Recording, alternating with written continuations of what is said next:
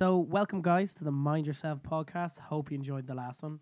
So, this week, myself and Christy are going to talk about what, in my opinion, is the most fascinating organ in our bodies the brain. It's a luxury to pursue what makes you happy. It's a moral obligation to pursue what you find meaningful. And that doesn't mean it's easy, it might require sacrifice. When perfectionism is driving, shame is always riding shotgun. Spread the word on mental health so when other people are in this position in the future, they know where to go and they know what to do because there's a blueprint. I think everybody is stuck in this same cycle of looking at how we need to throw money, more money at mental illness, and the problem will go away. But it's the incorrect way to look at it. So you have an entire generation growing up with lower self-esteem than previous generations, right? Through no fault of their own. Through no fault of their own. Understanding how our mind works, how our emotions work, can help us understand how to get more satisfaction in life. Uh, so, Christy, for like the teachers out there, where does the brain fit into the seven steps to emotional intelligence? Um, so the brain, or what we call my brain in the workshop, is step three, and basically where it fits in is we try to teach the- children a bit about the brain because strangely, um, the brain. As soon as people hear the brain, they often get quite intimidated or something. They're just like just it's like too complicated. Depth of But yeah, complexity. But people need to know that like it's the most important organ in our body, as in like it Yeah. controls everything. So we should kind of know it, know a lot about it, or at least a bit about it. Um, but particularly what appeals to most parents and most teachers is what we try to teach the children is how to stop being so impulsive, how to make those immediate um, mistakes straight away, how to stop that happening essentially, and how basically to the classic phrase of stop and think before you act. Mm. Yeah, no, I mean it's funny because like like what you said, where people get like almost overawed by the idea of let's discuss the brain or let's talk about how the brain is important, um, because the brain obviously is like the biological supercomputer that no supercomputer has ever been able to get close to matching. Yeah. And so by somehow simplifying it and trying to talk about it a bit more, um, I think is important. So, I mean, first off, what's interesting is like when we talk about emotions, and obviously we've spoken about first off like our emotional brain and how that reacts instantly to situations, that fight or flight. We're talking about thinking brain and how you can actually control your emotions based on how you think, which helps based on how you behave, and then that obviously can help regulate how you feel. But like, how does the brain come into all this from an emotional regulation point of view? So the way we teach it to the children, basically, as you already mentioned, we teach them that there is the emotional brain, which is the limbic system, and then there's the thinking brain, which is the prefrontal cortex. Then um, that's where our intelligence comes from. It's how we make good decisions, and it's what makes us different from any other animal in the world. We're the only animal that has the ability to plan ahead and to imagine, and that's what Oh, our wow. prefrontal cortex is responsible for. Um, and the other point I want to make, because I always ask the kids, then what do you think is more important, the emotional brain or the thinking brain? And they always seem to say the thinking brain. Um, and what I want to clarify there is the thinking brain can actually be really stupid, um, because the thinking brain can only do one thing at a time, and that's why we're not allowed, for example, be on our phone while drive. Our thinking brain is really, really bad at multitasking. So when it's asked to do one thing, such as be on a phone, it can't concentrate on anything else, such as driving. Um, and that's Interesting. and that's why we shouldn't multitask as well. But we'll talk more about that in a later podcast. Um, now we're not even aware of this, but basically, before we make any decision, what generally happens really quickly in our brain is, um, for example, when you're looking at me or when you're listening to me, the information will enter your brain through the generally your brain stem. Then it'll travel first to the emotional brain or the limbic system. You'll experience an emotion like interest or boredom or excitement and then it'll go to the thinking brain and then basically you'll plan ahead. The thinking brain's always always planning ahead and basically then you'll make a decision. That's generally what happens. But um, what happens in the stressed out brain in the teenage brain or in the brain that might be predisposed to making very very quick decisions is something known as emotional hijacking. Um, this was termed by a neuroscientist called Ledoux, and basically he found that sometimes our prefrontal cortex doesn't light up when we make a decision. That's when we make a decision really impulsively or really, really quickly.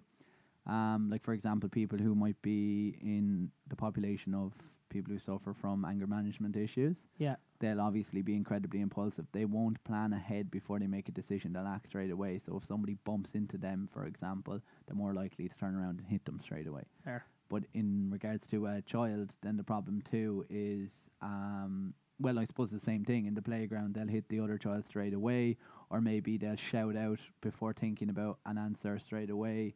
Um, and then comes the term everybody says stop and think before you act, Yeah.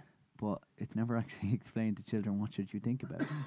Yeah, and I find it it's interesting how you were even saying that how the complexity of what the brain does in that split second. oh, and it's far more complicated than that. I know, and you've just sim- simplified it. And like so, small things like for me reacting to what you're saying or listening to what you're saying, and how much my brain is fired up just in that little split second, Yeah. and how you've simplified it, but still seems really complicated. You can see how it gets scary for people when people go, "Oh, Yeah, yeah, let's of talk course. about how we manage and control our brain." Like, what that mad thing inside my skull? Like, how can we ever control what that does? Yeah, so that's kind of why we go for the cartoons with um, the children. Uh, we create like cartoon brain areas because something's always more easier to understand if you can visualize it. If you Yeah. can picture basically the journey of the information traveling to the emotional brain and then to the thinking brain, Mm. and then it uh, being a representation of our behavior or what we do. Yeah, Um, so basically, going back to this emotional hijacking bit, then what we teach the children is we actually explain what stop and think before you act actually means. So what, what we to think about? yes, but also before that, the pause. I think the pause is something that's underestimated. People always say you should stop. Um, you should stop before doing something or before making a decision. And that's very easy to say, but it, it can be quite difficult for a lot of children and a lot of adults to actually do. But it's never explained why do you need to pause Yeah, and the reason why you need to pause is because the information, so you don't get emotionally hijacked, the information needs to travel to your thinking brain. Your thinking brain or your prefrontal cortex is the last piece brain area that receives information. as So fast as it is, it's not That as fast fa- as the exactly. emotional brain. Exactly, because the emotional brain is for survival. Remember, we talked about if you touch your hand off a kettle, your kettle will move, your hand will move away straight Without away. you doing anything. Exactly. That's how quick the emotional brain is. Yeah. The thinking brain, not so much. We need to kind of consciously become aware of it. But by pausing, you give time for the thinking brain to catch up. That's why you pause, and that's never explained. Mm. Um, and another stupid piece of advice as well is uh, you'd always hear it count to 10. Oh like- yeah, but then they spend their whole time concentrating on counting to ten and not concentrating on what they should be doing. Yeah, and they count to 10 and then they explode straight away. Do you know, Yeah. like you count to 10 and then you're ready to blow up because you're just, you You're basically. just delaying that. Yeah. yeah. So it's just bad advice. But again, if you can basically explain why you need to pause, so the information can give time, so your the information can reach the thinking brain, and then another important thing, which is what we talked about um in one of the last podcasts, is the importance of listening to your emotions. Yeah. Do you know, like don't Yeah. don't ignore your emotions. Your emotional brain is there for a reason. It's trying to tell you something. There might be a danger there, or there's a function to every emotion. So don't ignore the emotion. Listen to it. And then the final thing then is listen to the thinking brain. Plan ahead. What you think about goes back to what we talked about in the CBT. If I s- helpful yeah, if I say or do this, will it be helpful or unhelpful? If it's unhelpful, don't do it. If it's helpful, do it. And it's a and that'll react as unhelpful for helpful behavior. Exactly. And of course now like I hear like I always get the argument of parents saying, Oh, um, that won't work. Um, that won't work. But of course it's not gonna work if you do it once off. Your brain Yeah. isn't wired that way. Building a habit. Exactly. Yeah. But if you can do it every time before you make a decision, then over time your brain will be less impulsive when you're in the si- in the, in the emotional I mean, I think- situation. Yeah, and like that whole science behind how habits are formed in the brain is a very interesting thing, and you see people about that. Um, there's there's many theories on how long it takes to build a habit, but building good habits and basically what they are is actual brain passages that you basically save if you build yourself into the mindset of always pausing thinking about the scenario you're in and then try and react accordingly rather than acting on a whim that at first takes time and seems weird, but you build it over time. That channel through your brain gets more efficient and faster. That you just get more naturally good at r- reacting to things in that way. To take a pause Yeah. rather than to go straight to the re- emotional reaction. Yeah, uh, where where habits start are thoughts. So you have that helpful thought, you have the helpful behavior. Over time, the more helpful behaviors you have, the more chance you have of developing that habit. Yeah. That's basically how it works. So it all starts with the thought processes, and then this changes the neurochemistry of your brain. And I think it's cool because I mean I know in our program we do a lot in the workshop. We always talk about these superpowers. Yeah. You know, and we label these things as superpowers, and we label. Do we label emotional hijacking as a superpower? Yeah, how to stop it, how to make better decisions, and how to be less impulsive. Yeah, is a superpower, and uh, it's funny because I would argue that the ability to pause, so the ability, depending in every scenario, to the ability to actually self-consciously pause. It's not ten seconds, like we've said. Pause and think about the situation you're in. In any scenario, for adults, for kids, people say when we t- talk about this, we're thinking about kids um, on the playground. Something happens, someone kicks them. Sit there, think about what's happened. Let that message get to the thinking brain before the emotional brain kicks in, and then go, how will I act appropriately in this situation? But this is a really relevant thing for like anyone. Like I know, it's funny we spoke about in work today um, about how um, talking about people's values and respect in the workplace, respect amongst people that you work with, and not so much from a business context, but just in a human context. And one of the things that came up was what was a bad behavior that we often saw, and we said about it being people were um, shutting people down when they had ideas or suggestions for things, and I was at, made the point that it's not an actual conscious thing. You're not shutting them down because you think their idea is crap. You're shutting them down because all you're thinking about is you have a point you want to make, and the minute there's a bit of airtime, you jump in to say something without really considering that someone else has an idea. And then what we talked about was we were trying to build a habit with people to actually teach themselves to take a minute to pause in between those. So once someone makes a point, pause before you jump ahead with what you're about to say because something they've said might be relevant to what you said and actually allows you to actually act appropriately in that situation rather than want to get your point across. Yeah. And it was funny how you say yourself in your embarrassing situation, you make um, you're teaching someone, you're doing the workshop, you forget a line or you forget something, you're on stage, and people always say, pause and think. Well, that's we've always said that you could think of numerous scenarios where people say pause, breathe, take a minute, but it it literally all of that is that emotional hijacking piece. It's basically stopping you reacting emotionally in a Straight away, situation yeah. like getting embarrassed and getting all red. Take a breather. What is the best way to act? And so that is really the root to a lot of those kind of emotional reactions that people have. Yeah, I I, I think another um related to what you were saying. I think another immediate problem too is um people often forget it, but when they're having a conversation with somebody, um I think what goes through somebody's head straight away, particularly when they're under pressure to impress or something, um they'll take in the first piece of information that the other person will say, and they'll be thinking the whole time while the other person is talking, I need to respond here in the correct way. I need to respond in a way that makes me look intelligent, for example, or that makes me look cool. Yeah. And because they're so focused on that, as soon as the other person finishes talking, straight in, you know, straight away, as opposed to just pausing, just relaxing, actually taking in what the other person said and then responding, which I think is really, really important. Um, but you're completely right. But the problem now um, that I will point out too is while this is good education for adults, um, I used to work in an anger management program and they had the same um, li- line of uh, Line of kind of like- therapy, okay. basically, of this importance of pausing. Um, and the problem was it wasn't overly successful. But the reason why it wasn't overly successful is because um, a, p- uh, an adult's brain is already wired a certain way. So um, that old dog new tricks kind exactly. So it's very very difficult to rewire um, an adult's brain. Is it possible? Y- yeah, well, like we we've it, I've seen it be successful. It's just it's not as successful, but the different as compared to children. But the difference is a child's brain isn't fully developed yet. Mm. Um, the brain continues developing rapidly until the age of about twenty five. So um, Couple of- a you year- still have a bit a in. year left. Um, but yeah, so th- that's a completely arbitrary number as well. I'm going to point out. well, I'm like, going to rely on one year left. Uh, at least. but um, yeah, but so basically the reason why we're teaching it to 11, 12 year olds is because their brain, their pr- particularly their prefrontal cortex, isn't fully developed. Mm. Their thinking brain. So if we can kind of teach this at a young age and start getting them to develop that habit, as you mentioned, then we'll be we won't be rewiring their brain. we'll just be wiring it in the correct manner. Yeah, building that foundation, which Yeah. is exactly what we want. no, want. I mean it's um yeah, 'cause it, it, it came back to so, yeah, it's that whole it's much harder to teach people, and it's that thing around. I heard a really interesting quote. I think it was probably just quote. I don't think it was quoted by anyone famous. I think it was probably someone who said it to me.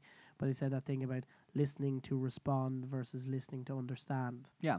and like how that's a thing that I think a lot of people have issues struggle with. Mm. Um, I think it's also it's something that w- we even spoke about doing this podcast is and like having started doing podcasts how that's a difficult thing to even get better at it where you're listening you're thinking about okay we want to ask good questions have a good discussion so you're almost thinking okay what am i next going to say or do Mm. but you've also got to listen to understand so that you can appropriately kind of have that conversation and have a more yeah. valuable conversation Yeah, exactly. Um, it's something as well. Like obviously, we're going to talk more about this. I think it's step seven in social skills, but um, this just shows how the brain ties into everything. Do you know? Mm. Like you need to have some sort of understanding to brain uh, of the brain, basically, to visualize something before you do any sort of behavior or thinking. Yeah. Because that's where thinking comes from. It's the brain. but we don't want to scare people and say that only kids can learn to develop No, of course brain. not. That's not true. Like you, you can. Um, there's a term known as neuroplasticity, which basically means um that you can basically train your brain to your, like the brain is incredibly complex. So much so that, for example, like um somebody who's born blind, for example. Mm. Um, who's congenitally blind is basically like they've measured their brains in depth, and those who are blind have far better um they have a higher level of hearing ability for example do you know so that's just a perfect example of how the brain basically adapts. yeah adapts completely to um certain deficits and it recovers incredibly in, in different ways But I mean, so it's that crazy thing as well as you know. Do you ever hear thing where people, um, based on people's childhood experiences, traumatic experiences, and it ties in, I think, to emotional intelligence, but also mental health as well, where um, certain mental illnesses people develop or traits people develop, and kind of mainly related to mental illness and health as well, um, depending on how their childhood was or experiences they had maybe in a certain period in their life, how their brain develops these almost blockers, and uh, s- subconsciously they have blockers on certain things in their life. So it may be something like someone had a traumatic experience as a child with a s- adult with a parent, maybe they were abusive or whatever, and then the way their brain almost the habits they've built around how they operate with other people and stuff, the brain has done that to protect them from ever experiencing that trauma again. yeah And uh, that's an interesting thing where the brain kind of does that, that kind of neuroplasticity develops to protect you and exactly molds based on its experiences. Um, I really recommend if you haven't. Um, we have a blog post. It wasn't. Uh, it was done from Marta Cottam, who is basically she did. She specialized in neuropsychology. Mm. Um, and if you take a look at her blog post, she basically talks about how adverse childhood experiences can basically uh, actually recover through emotional intelligence. Basically, you can teach a child basically to recover from the brain damage that a traumatic experience caused, which is really really interesting. Really interesting topic. So, I mean, we've spoken about how the importance of that thinking brain, that emotional hijacking, how we bring, we take a scenario, we take those those seconds to not just sit there in silence, to hope that that emotional reaction is going to go away, but actually thinking about, is this how I'm feeling right now? What's a helpful thought in this situation? What's an unhelpful thought? And therefore, what's the behavior appropriately? Yeah, and I, I think it's important to know as well. Um, I I think it can really help children knowing that, for example, again, teaching them this really helps because sometimes, like, there will be children who will be predisposed to be more impulsive than other children. Yeah. But explaining to them that that's completely normal, I think, can be helpful sometimes, as a, r- as opposed to saying like you're broken. Do you Or know, it's like- an illness. Yeah, yeah. But like for example, there's a good reason for it. Like if uh one going back to our ancestors again, like if one of our ancestors uh came up across a line straight away and they stood there thinking, hmm, I wonder would it be helpful or unhelpful if I ran away or if I climbed this tree or if I tried to Attacked fight the lion. Yeah. You'd be dead straight away. Yeah. See, there's a good reason. This emotional hijacking was set up for survival. Um, that's why it's an older part of the brain as well. But that's all it was to do. But the problem is now the uh, limbic system can't always tell the difference. So Mm. when you get pushed over by a child, it can't tell the difference if basically this is an actual threat or, Or if, it's, just, an- something harmless. accident. Yeah. Yeah. And I mean, yeah, because I think that's important. I mean, we speak about the thinking brain, that the limbic system and that old reptilian brain, that emotional brain, um, is important as well. It's not that we're discounting it and saying we've developed beyond that. The prefrontal cortex is where it's all at. This Yeah. new hip part of the brain that Yeah. we're like, this is the cool part. Stay in this lane. Hmm. Don't go to the old part of the brain. Yeah. They have important roles and they work together basically. They- Exactly. They're, kind of tied together. And I mean, how yeah, what would you say is the key part where they both kind of work or work in tandem or how, how that kind of works? But it's just taking account of both of them basically, and this is something you need to visualize, being aware that like the emotional brain and the thinking brain are two separate entities. That's the really really important one, because at the same time, you know, the emotional hijacking is still helpful in everyday life. Like for example, as we mentioned with the kettle, or if you stepped out in front of a car, you want your emotional brain to hijack your entire brain to take over. But what I'm referring to is it's okay basically to make that initial like impulse Mm. but in a longer term thing, it's important then that you can basically then pause and then okay, be like, why did my emotional brain do that? And why did my thinking brain? Uh, and what would my thinking brain say in this situation, for example? If you can slow yourself down in that situation, that's how you can make better decisions. And people are unaware about how like this is so important, particularly in relation to sexual health, for Yeah. example, particularly for children. Do you know? Um, In what way? there's research that has shown that children who have higher emotional intelligence are are less likely to have a teenage pregnancy. They're also less likely to um, get an STD because basically they're not being impulsive. They know in that moment, basically, like if they don't have like protection, for example, that they won't have sex at a young age, or if they don't have protection, um, they won't go ahead ahead with it and develop an STD, for example. You know? Wow, yeah. Because in that situation, they have the ability and to that's pause. a, and that's an interesting situation that'll affect most people. yeah. That is very much based on that old, older limbic system. That's an entirely emotional, emotionally driven, do it, yeah, because we're set up to reproduce. like- reproduce like that thing that's ingrained in us to keep the species surviving and thriving and going Yeah. forward which obviously in the past for our ancestors was vitally important to ensure their family and their clan and their descendants continued on so the idea that that's a moment where we talk about how there's there are scenarios where your emotional brain takes over but that's a very tangible one that a lot of people might have experienced that where your emo- that's your emotional brain really does take over quite a lot and it's and, it is and it's important to know that just because you've started something, even if it is emotional hijacking, now that we have the thinking brain or the prefrontal cortex, it means you can stop. mm, You know, once you start. Um, and like in a far more sensitive way, another topic would be obviously um sexual assault. of course Like particularly because you hear a story about it, like probably once a month in Ireland, particularly of, of of a young guy, um, sexually assaulting a young girl. Like uh, uh, people refer to them as animals afterwards, but it I think it's just a situation where their impulse takes over. And of course that's wrong, but in a way, like if they were trained basically, yeah so is it obviously yeah we're not saying that it's yeah of course and in no way are we saying it's not a negative it's not a bad thing it's not a really horrible thing evil thing but what we're recognizing is that there's an illness or almost like a, a mental let me see almost like a brain block there that because obviously people aren't taught the science behind that pause and think and why it's important and what you're meant to do in those situations at a young age when you're, as we've said, rewiring the brain. Their brains aren't designed to do that. And I think it is an interesting, coming back to how you said, that's not someone that's just purely evil. There's nothing there. There obviously there's a lot of really horrible negative things they're thinking to do anything like that. But the idea that their brain is reacting in a certain way because they can't control their impulses yeah. is an interesting thought. Yeah, and then um uh, another interesting thing I saw, I remember I came across it on s- some social media anyway.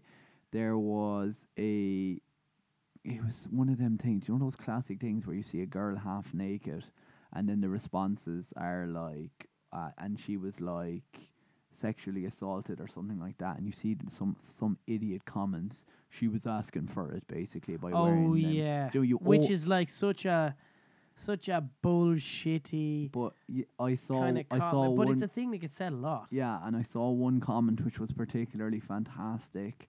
That um, it was no, she's not just asking for it because we're not monkeys anymore. We don't only have an emotional brain, is what he was referring to. We have a thinking brain that allows us to plan ahead and make better decisions. And realize that that is not what she's saying. Yes, that basically, if we just had an emotional brain, maybe, yeah, maybe she would be asking for it because. Uh, but what you're saying is you're actually saying men are stupid, that Yeah. they don't have that they're the equivalent of monkeys, that they can only um act immediately and they don't have the ability to think before they act. Well, I mean, it's literally that comes down to that, as you said, that monkey, like, style of thinking where it's basically like comes to mating season and one monkey goes around whatever they do. I don't know. Different animals do different things, but they show off in a sense to go. Yeah, yeah. Look, I'm ready to mate. Come over and do it now.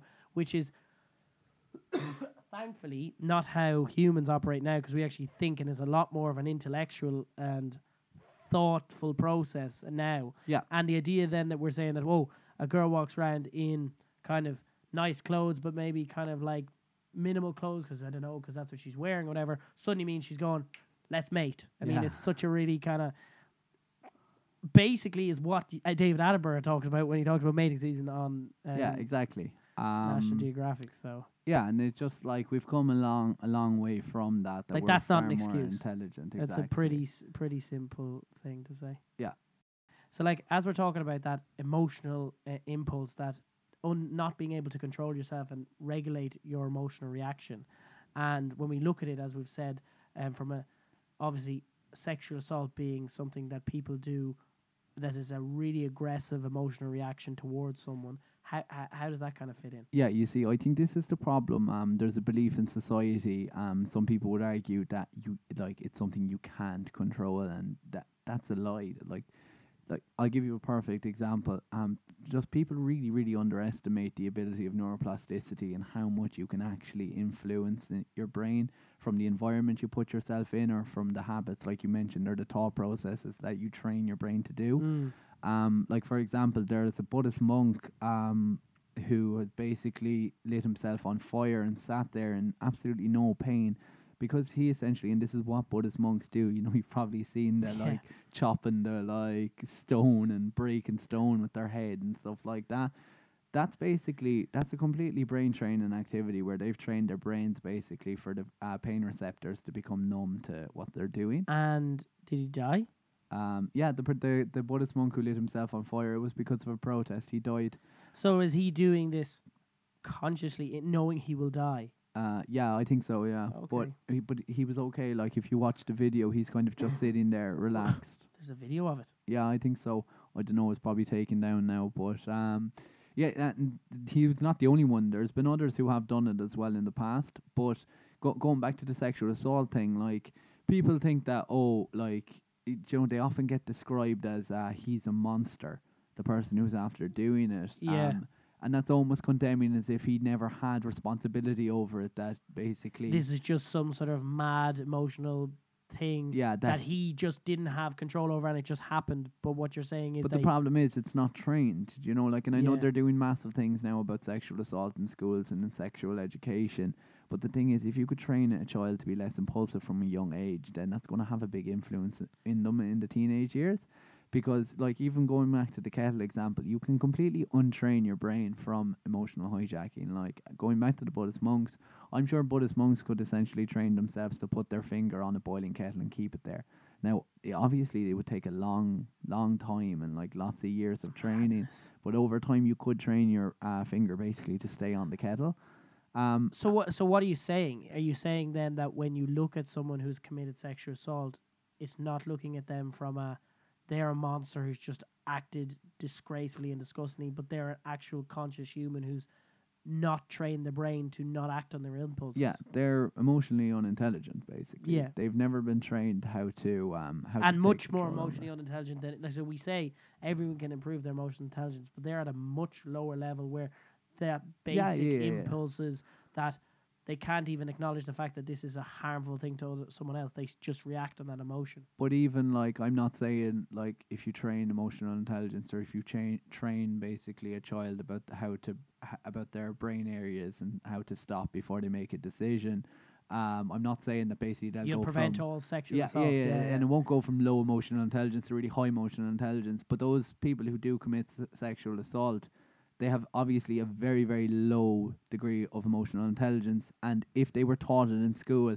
it could even rise to below average. You know, but that would Which could probably be enough. be enough. But Yeah. because here's the thing, like what you said about training us to be able to that um, emotional hijacking and how we learn to be better at pausing, understanding what emotion we're feeling, and acting appropriately based on how we think about that situation. Yeah. Yeah, Whereas you could, as you said, you could also do it the other way. So would you argue that someone in that scenario, or someone who, maybe not just in sexual assaults, but anyone who acts irrationally, or sorry, with at, sorry, irrationally probably, emotionally to a situation, um, they have almost trained themselves to be less, obviously, emotionally thinking brain, more emotional brain. more emotional brain. Oh, so maybe not consciously you've trained, but through their experiences and everything they've gone through Yeah. through life up that point, that their brain has been almost training itself to the opposite way. Yeah, the that's a good opposite point way, actually. Yeah. which is an interesting one. Um, th- another point I want to clarify as well, because I know I'll be slated here. Like this isn't something that's been researched massively. Like I know anyway, there's 100% a study that has found that basically people with higher emotional intelligence make less risky decisions. okay, That study's definitely been done. Like obviously they probably haven't done a study on specifically, uh, on sexual assault. And I also know there's been a study done that basically uh, children with higher levels of emotional intelligence are less likely to have teenage to be involved in teenage pregnancy, and they're also less likely to have STDs. okay. That program, um, that research has also definitely been done. So I mean, I think it's an important one to say. Look, like this is almost a topic that often is taboo, and we're not condoning it or saying in any way it's not a traumatic and a horrible thing for both for anyone to experience and anyone to be connected to. That's of course just natural. We know it's a horrible thing, but what we're just making people a little bit more aware of, and obviously this is interesting, is that this is something that where they're i like we're teaching people about the brain and how it, it's about pausing so you allow your emotional brain to understand the emotion and think then using your prefrontal cortex how to react this is almost the opposite direction and Yeah. almost what can happen when you don't um, have those experiences and training to better manage your brain's reaction to situations Yeah, and like I'm not saying either that this education is the all is to be all and end and all. can prevent this no of course completely like obviously not because obviously there's other situations outside of education that impact um a young boy committing sexual assault or girl we want to clarify it's not it's mainly boys Yeah. and we're not obviously saying that either but it just obviously you don't want to start like picking sides you know it's not always yeah. you described it when you said about the you know the kids who had who are more impulsive than others based on maybe certain conditions or illnesses they have the idea that that's not an illness it's actually just an what's the word an over overactive brain an overactive part of the brain. Yeah. And that is not really it's not like we're saying you're doing something wrong or there's something wrong with you for the kids who have to deal with that and struggle to socialize because of that it's actually just looking look on it more that part of your brain is just more overactive than another part well the, um, the the other thing I'd argue as well is like the the young boys who might be doing this as well I just think it's a complete lack of emotional intelligence as well. Mm. like you, you, you it's it's very difficult to teach somebody to stop doing something or to not do something because and not explain like how it works do you know? Yeah. Um like for example if you tell somebody don't push the don't, don't push the red button I, I want to also clarify as well we're moving away from um sexual assault here. I'm not referring to that. I'm just referring to the act of being impulsive. Yeah. But like you tell a child don't press the red button and don't explain why they're going to press the red button. Yeah. You know and it co- is that that's the marshmallow challenge or at least yes and this is which ba- is what we do this is basically what we finish with um, in this step. We show them the marshmallow experiment, and this is an experiment done by um, a psychologist called Walter Mischel. I think it was in 1960. Basically, what he measured was uh, he gave a child a marshmallow and was told that if you can wait a few minutes, then you can have two marshmallows. Um, I think it's about five minutes normally. Um, we'll include it in the show notes, the YouTube video, because it's very funny. it is funny But uh, basically, like this still to date is one of the best predictors of life success in the future.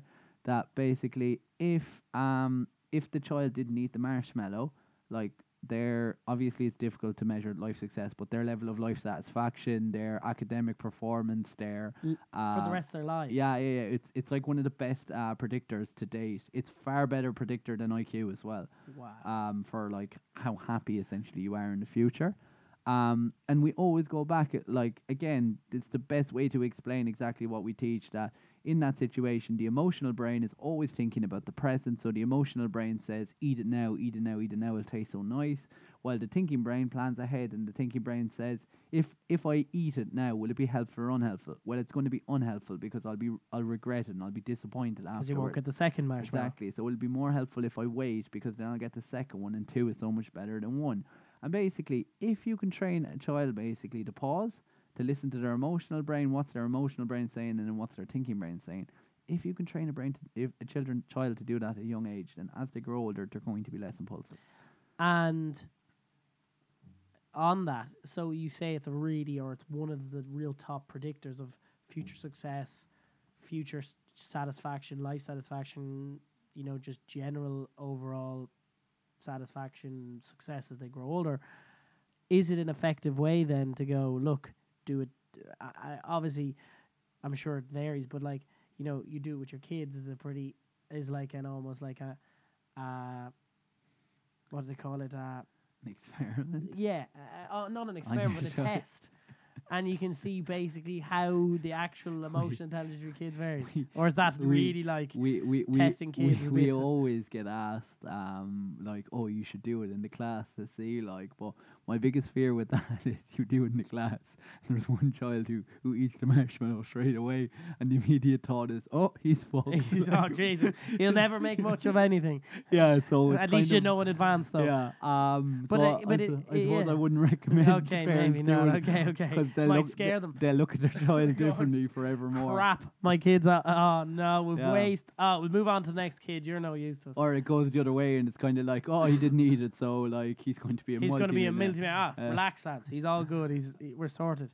But I mean, it's interesting because I mean, it's almost like a what do they call it? A acid test almost yeah that you could sort of say how much control do the kids have over their impulses at that age? You, you see uh, a, a critique of it as well, um, which I think is often blown, um, is not accounted for, is that the children, I think, at the time when they do the experiment, they don't know how long they have to wait.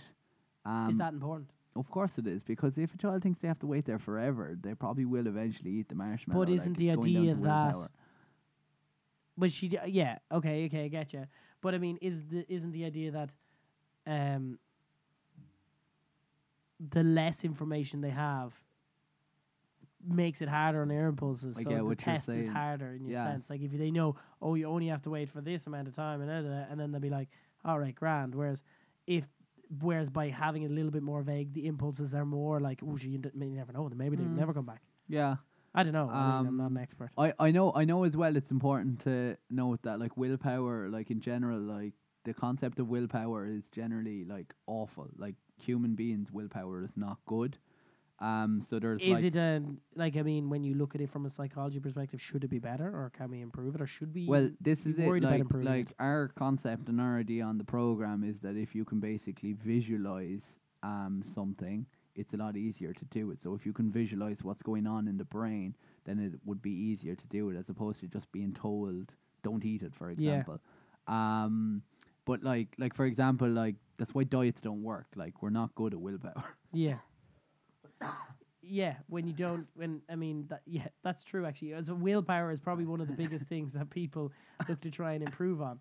But it, it comes back to nearly everything when you talk about willpower can be tied back to people's success in most things. mm. How much are they going to stick at something? Yeah, right. You're dying. Okay. Apologies if we both sound sick. We genuinely are dying. So basically, my my advice, um, we're we're going way into other territory other than the brain here, but like in relation to like not jumping on impulse all the time, um, like for example, if you're on a diet, you know, like the impulsive a- impulsive act, obviously in that case would be to eat unhealthy food.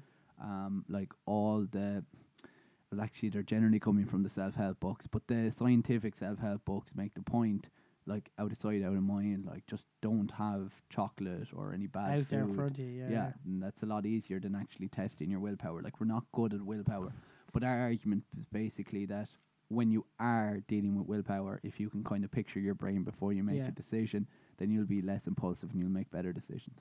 So obviously, yeah, trying to keep this more brain focused since we're talking about the brain, Yeah. that cool organ inside our skull. But just to summarize, because obviously, as we said, it's not a very long section um, in the program and workshop itself. So if you're a teacher or parent and kind of curious about, okay, I want to learn about the brain, but where is this relevant for the kids and what we do with the kids?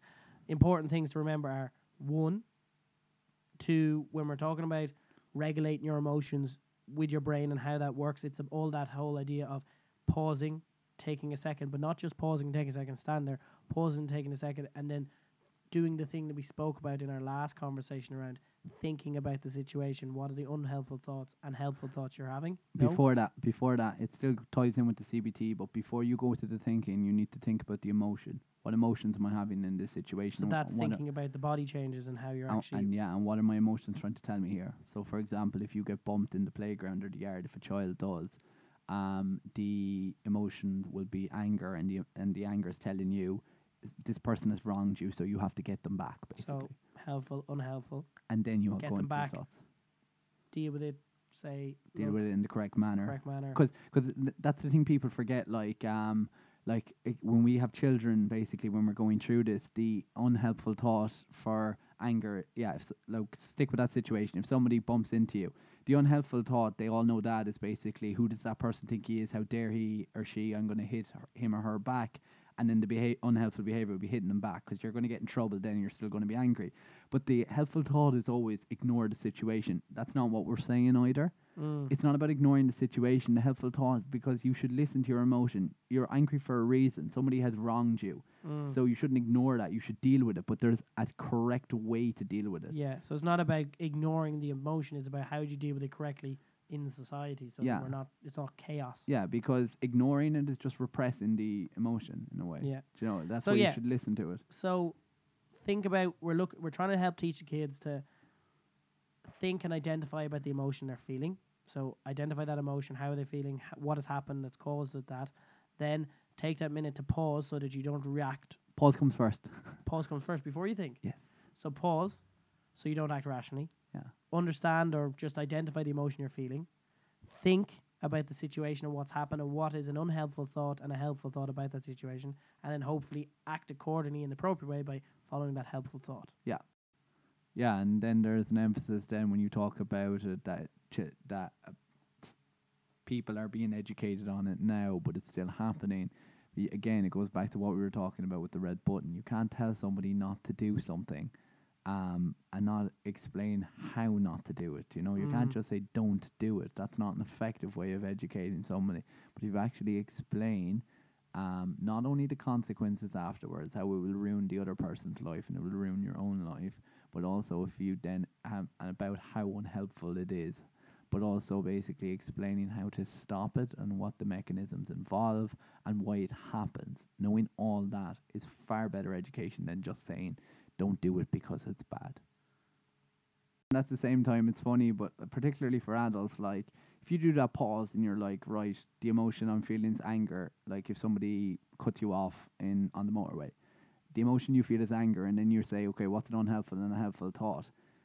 In that situation, you might think, no, fuck it. The helpful thought is I'm going to beep it and shout at this person. Yeah. But the point is, at least you had the choice. That's what we're trying to give people the choice. To take children. control of their brain. Exactly. Like even if they want to do the unhelpful thought or the unhelpful behavior, that's fine. You know, but at least they're just not letting their emotions take over control because it's basically giving people control over what they do rather than emotions taking control of what you do. That's what you want.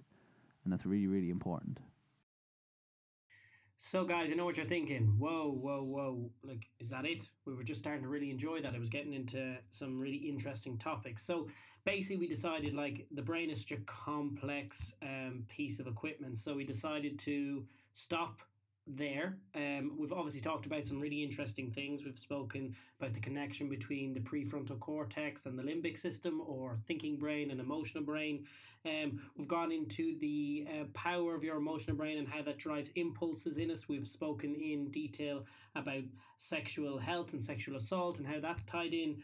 And then we've also got into ways to overcome that emotional hijacking with pausing think about how you're feeling, think about the emotion you have, and then acting appropriately depending on the situation. So there's some key tips and tricks. Um, next week we will have um, Declan Page um, in speaking with us, who will be going into more detail about the science um, behind and involved in the brain, as he is a neurobiologist.